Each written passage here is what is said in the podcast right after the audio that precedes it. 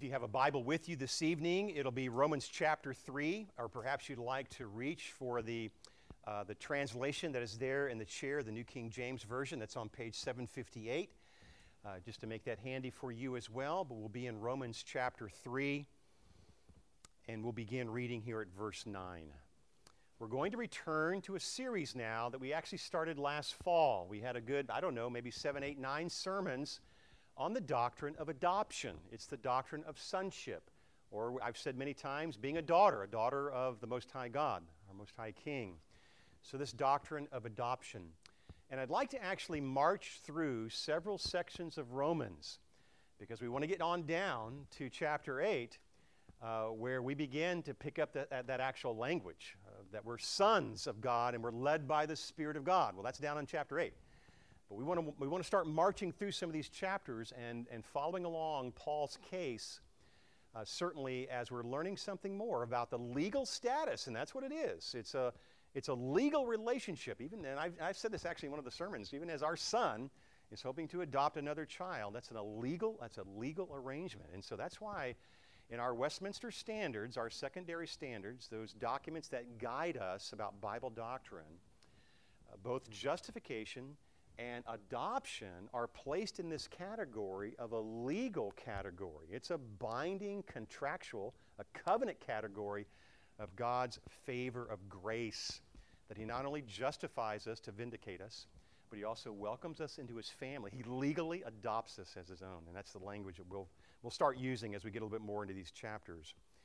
But anyway, that's where we're going. We'll be picking up this sermon series once again, and we're going to march through some of these chapters here in these middle sections, 3, 4, 5, 6, 7, 8 in Romans. This is the Word of God beginning here at verse 9.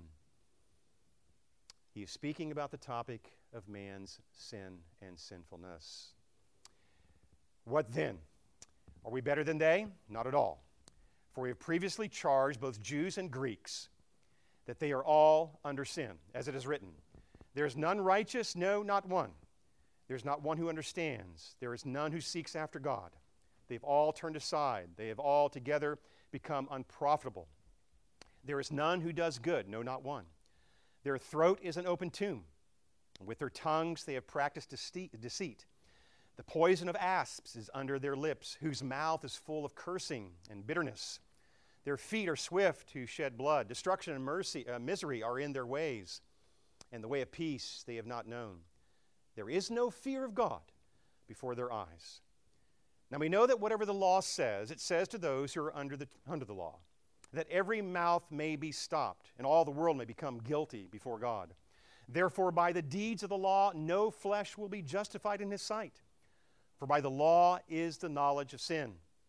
But now, the righteousness of God apart from the law is revealed, being witnessed by the law and the prophets, even the righteousness of God through faith in Jesus Christ, to all and on all who believe. For there is no difference, for all have sinned and fall short of the glory of God." This is the end of the reading of God's Word. Let's pray.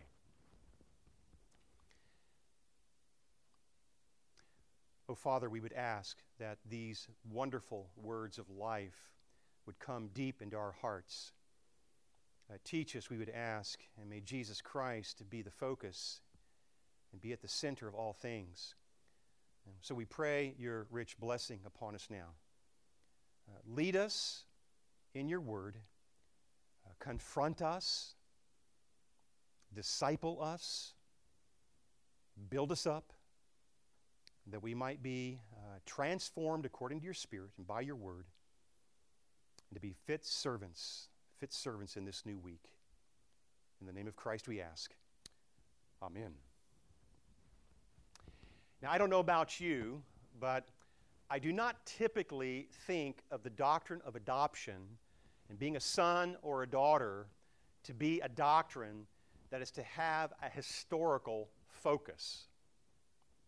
Let me put it to you in the form of a question. Do you ever think about sonship? Do you think about the doctrine of adoption, being rooted in history, being linked in with God's providential dealings in history? Linked in with God's providential dealings with redemption the story of the saving work of the Lord Jesus Christ in history. Now, I say that because I had the tendency myself to be thinking about adoption and to be thinking about being a son of the Most High God, to be a son, and I typically am thinking more about my experience. After all, there's so many passages in the New Testament that talk about being led by the Spirit of God, that the Father guides His children, that fatherly care for us. We sometimes think of His comfort, His provision. We sometimes think, of course, like the book of Hebrews, that He has a fatherly measure of discipline in our lives. He loves us, so He disciplines us. So I'm thinking about experience. I'm thinking that my tendency is to think more about my experience. Well, the lesson of experience will come. I don't want to downplay that. That will come. But here we are in a chapter where we're being taught, as we're setting up now something of the line of thinking and the line of teaching and lessons in the book of Romans, we're being taught first and foremost as we're thinking about salvation, certainly that righteous standing with God is all over the place in these chapters, of course. But we also have in our eye, our mind's eye, are these lessons of this legal relationship that we call adoption. And Paul is not going to be talking about our experience here. He's going to be talking about linking in with what God has done in history. So let's look at two lessons here tonight. We're going to look back in the first place. We're going to look back with the apostle. And then we're also going to indeed look at the present now that we have, the present now we have. So we're going to look back. And we're going to look at this one word that he says, now. We're going to look at now what he has done for us and its ongoing meaning for us. So we're going to look back, first of all. We're thinking now, according to the passage, that we're to look back and what God has done for us in history. Look at verse 21, Romans 3 at verse 21. But now the righteousness of God, apart from the law, is revealed, being witnessed by the law and the prophets. Just those opening words, but now, but now. Those words, but now, are a contrast. There are words of a contrast. And so as sons and daughters, let's just start in right here. As sons and daughters of our Heavenly Father, He is about graciously teaching us and graciously instructing us. He tends to our learning. He's nurturing us as students. We open our Bibles up, and we want to, here it is. We open up our Bibles wherever we might be in our Bibles. If we're reading about the story of Jesus, if we're reading about the prophets, if we're reading about King David back in the Old Testament. Bible students, and as sons and daughters listening and learning from our Heavenly Father, we want to gather the facts of the story. We want to embrace the promises that are offered to us in the storyline or the place that we're in the Bible here. We want to be ready to receive correction. But in doing Bible study tonight, those two opening words, but now, they get our attention. There's a major contrast going on. There's something new that's happening here. Paul is bringing a sharp change in the direction about his teaching. Paul has been addressing how God has been working with the Jews. And this is where we start now to just explore a little bit. The lessons that we're learning tonight are linked in with history. Paul has been addressing how God has been working with the Jews. The Jews, that Old Testament nation, is that nation with many privileges in her history. And Paul has just mentioned the matter up in chapter 3, on and back, actually chapter 2 at the very end. He's mentioned about this Old Testament sign of male circumcision. He's also mentioned the matter that the Jews have had the instruction in the law. They've been privileged in their history. That's where we're going now. They've been privileged with their history to have this instruction in the law. He's going to mention other privileges that Israel had down in chapter 9. Remember that. He's going to mention other privileges, other gifts that God gave to the Hebrews, the Old Testament people of God, in their history. And if you take a look at Israel's history, it's almost like a connect the dots page. Boys and girls, sometimes you have a connect the dots page at home. Here's your page, and there's dots all around that page. And you can kind of make out what that picture is. But when you start connecting those dots, all of a sudden before your eyes, a picture is formed there. And I thought in my mind here as I was preparing this message, you might think of the picture of a crown. When you think about Israel's history, God had gifted Israel, almost like gifting her with a crown. And also, this picture of a crown was to remind her that God is the Lord. Israel's underneath and God is above. Our God is Lord. Well, Paul has been discussing the Lord's working with the Jews. But also, Paul has been discussing his work, the Lord's work, with the Gentiles, the Greeks. He said early on, back in chapter 2, that the Gentiles who do not have the law, okay, they're missing that kind of gift, in a sense, we might say.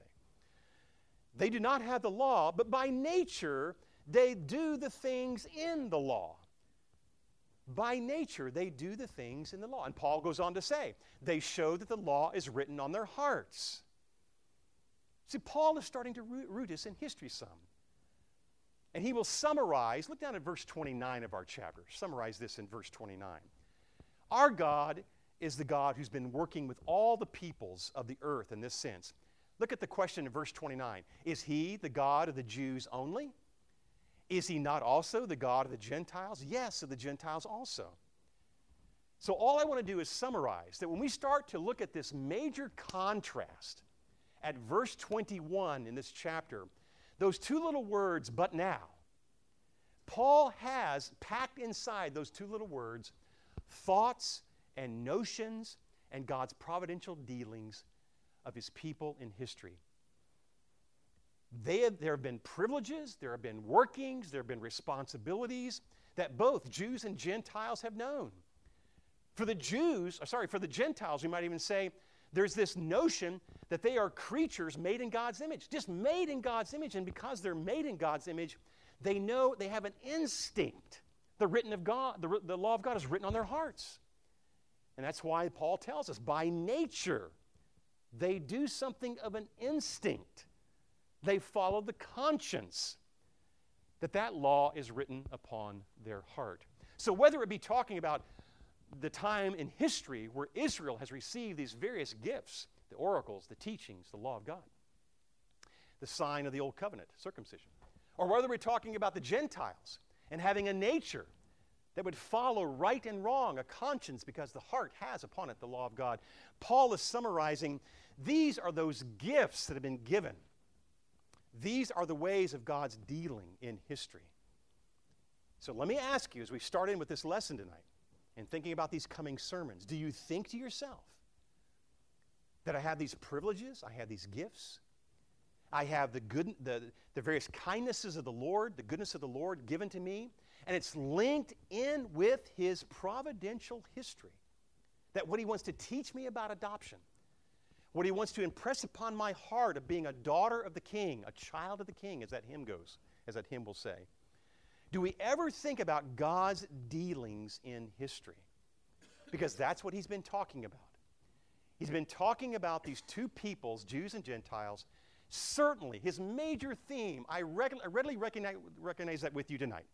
His major theme is the sinfulness and the fallenness of man, all men, Jews and Gentiles, as he said. The whole human race is under sin.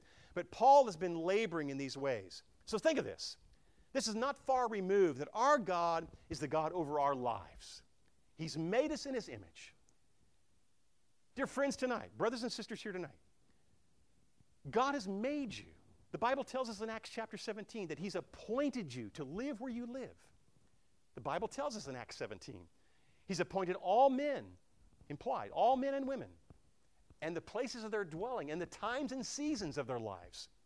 Paul has these kinds of things in mind, as even he's been rehearsing the story of the Jews and God's work about the Gentiles in particular being made in his image. Of course, the Jews are too, but the point is they have that law written upon the heart. They don't have the outward tables and the tablets like the Jews did. But Paul has these things in mind, that he has made every nation. He has determined their times and the boundaries of their dwellings.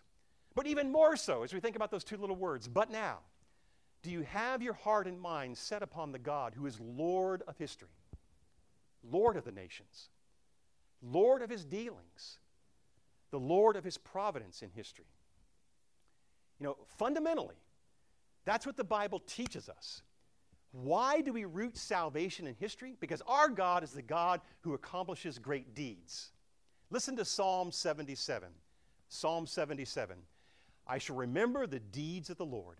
Surely I will remember your wonders of old. I will meditate on all your work and muse on your deeds. Your way, O God, is holy. What God is great like our God? This is who our God is, Psalm 77. Our God is the God who works marvelous deeds in history. But friends, there's more. Our God is not only the God who works marvelous deeds in history, but our God is the God who interprets those marvelous deeds in history for us. He sheds light upon those marvelous deeds for us. And that's one point to drive home to our hearts tonight. Tonight, if you're in Christ Jesus, that means to say, if you love the Lord, if Jesus Christ is your Savior, if you have turned from your sin, even this long list of sins that we see here in Romans chapter 3, if you've turned from your sins and you've embraced Christ, you've gone to Christ and to cast yourself upon him, that you're trusting in the Lord Jesus Christ alone this very night, you are serving a God who is Lord over history, Lord over your life, and is the God who has brought his Son into the world just at the right time, born of the woman, born under the law, to bring about that salvation, that redeeming work that only he can do. And our God is the God who also accompanies that salvation to explain these good gifts that he gives to you. He is not the God who merely does the strong arm, the revealing of his strong arm of acts, but he tells us what those acts mean. And that's why you have so many stories, boys and girls, so many stories like with Joshua. When Joshua led the people across the Jordan River, there was the instruction to stack those 12 stones. Remember that. Pick up those stones and stack them on the other side of the brook, the river. And as you stack those stones there, they would be memorial stones. And then the question would come. Remember that? The question would come. Dad, Mom, what do those stones mean? That's our God. Our God who not only does these acts, but he accompanies the acts to explain and to interpret and to teach us about his mighty saving power. When it comes to the doctrine of adoption, adoption is rooted in the saving acts of history. And I extrapolate this, friends, from Paul's lessons about the Jews and Paul's lessons about the Gentiles. All mankind being under sin, all have a desperate need. But this is our God who works in history. Let's go on.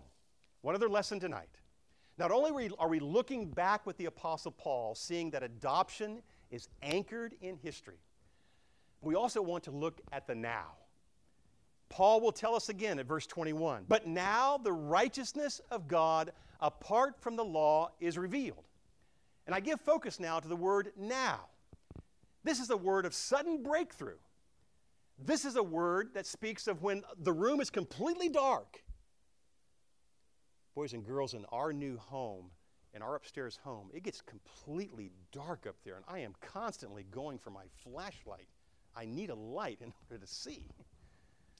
The point being, this word, but now, that word now is this word of a sudden breakthrough. I think of two images arising out of this passage. Two images, two sort of pictures for our minds here. There is now the spoken word. The spoken word with this but now. The righteousness of God apart from the law is revealed. There is a spoken word. God is breaking through. The light is coming on in the room. And God is breaking through with this word now, and it's a word of speech. Now there is promise. Now there's counsel. Now there's hope. You see, back earlier in this same chapter at verse 19, look at verse 19 with me. Now we know that whatever the law says, it says to those who are under the law that every mouth may be stopped. There it is. Chapter 3 has been recording for us that man's mouth is closed. Man's mouth has been silenced. Why silenced? He's lost and broken in his sin. He's guilty before the all-holy God. But God breaks through, and he breaks the silence. He breaks the silence now by saying, a righteousness of God apart from the law is now revealed. He breaks the silence. I also think of the picture image of light. There's light where there had been darkness. Look at verse 21, that word revealed. But apart from law, now righteousness of God is what? Revealed. Revealed is to make visible. Revealed is to make clear. Revealed is now to disclose, to show. And if we keep drilling down with the Apostle Paul here, if we keep drilling down, this means that because God has broken the silence, and because God has broken through with light, Paul is wanting to drive home to us that God is the source of this righteousness. God is the source of this righteousness. He's the one who makes it visible. He's the one that brings the disclosure. He reveals himself. He reveals his character. Our God reveals his plan. And friends, this is related to adoption as well. The Lord has spoken that there might now be a word of promise to his children. And the Lord indeed has broken in with light where we were darkened in our understanding, blind in our darkness of our sin. Our God has broken through with the light because he has provided a righteousness through his Son, the Lord Jesus Christ. He's revealed his character. He's revealed his plan. He's revealed the wonderful gift of having access to him. I thought this week of an illustration. This vantage point, this high point where God is now speaking a promise, but now the righteousness of God apart from law is revealed. And God, with that emphasis of what has been revealed, is breaking in with light when things are so dark, dark because of our sin, dark because of our hopelessness. I thought of the illustration that when I was in high school, I can recall going to Rainbow Peak.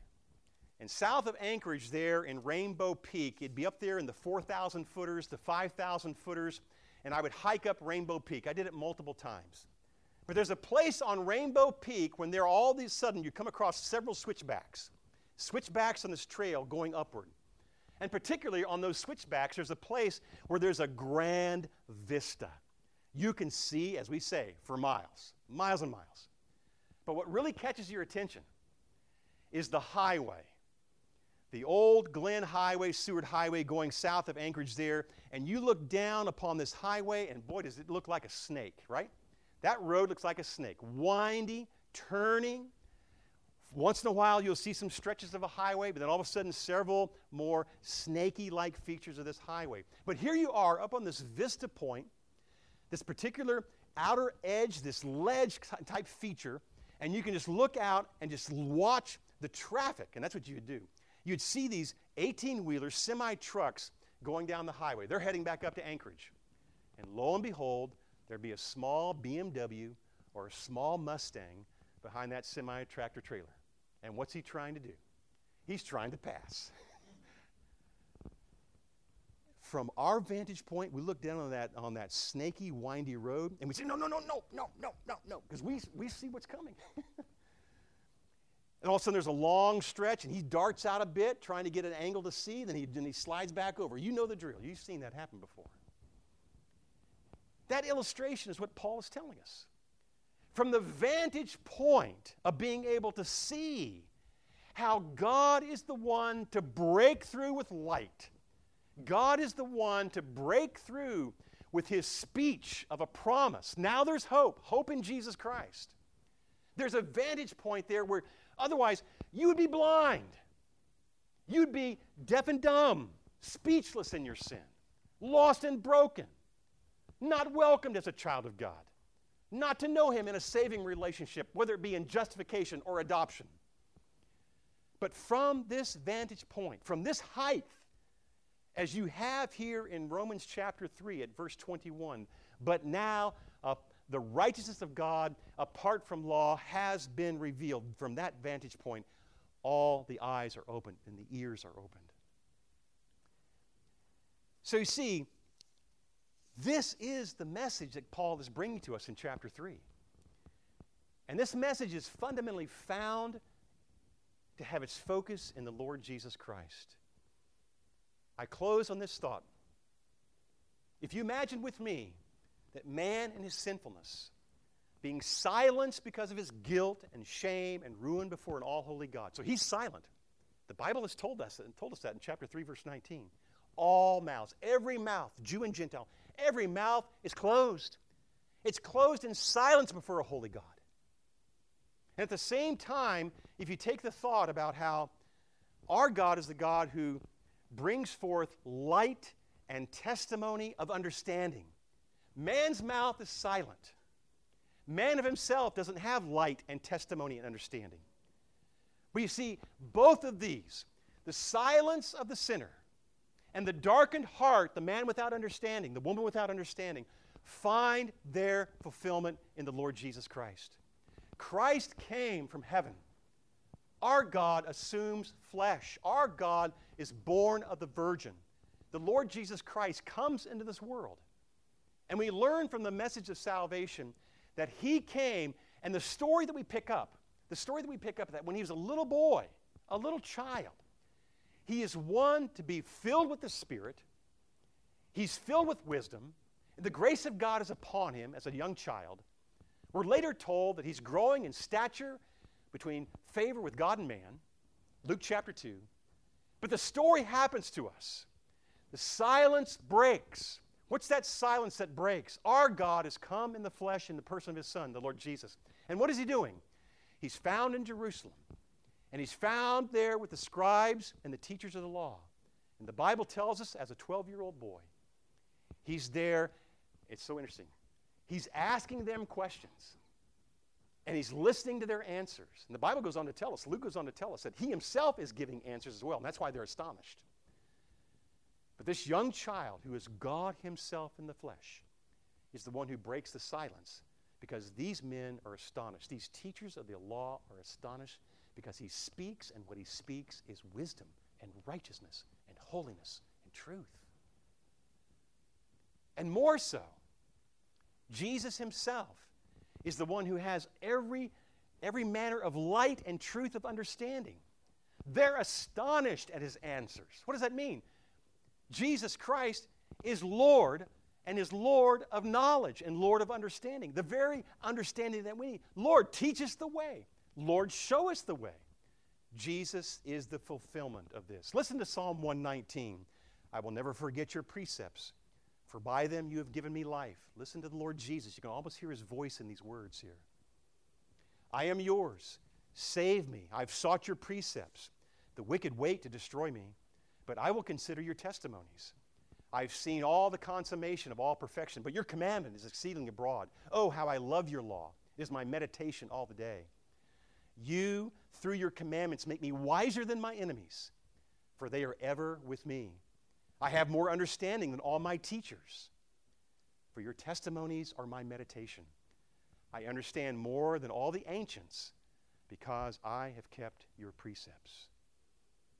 Friends, our salvation is linked first and foremost, not in our experience, but in what God has done in history. He sent his Son into the world. And the book of Isaiah tells us that the Spirit of the Lord rests upon him, the Spirit of wisdom and understanding, the Spirit of counsel and might, the Spirit of knowledge and the fear of the Lord. And it goes on to say, his delight is in the fear of the Lord. And he shall not judge by sight of eyes, nor decide by the hearing of his ears. That is to say, he's receiving heavenly counsel. Our Lord and Savior Jesus Christ gave himself unto his Father, being the wisdom of God, the light and testimony of truth, and to be the one to go to Calvary's cross for our sins. Our adoption, our family relationship with our God is hooked first and foremost in what God has done in history. He's the God of the Jews. He's the God of the Gentiles. All man has sinned and fallen short of the glory of God. But Jesus has come that there might be hope and light and truth. Amen? Amen. Let's pray together.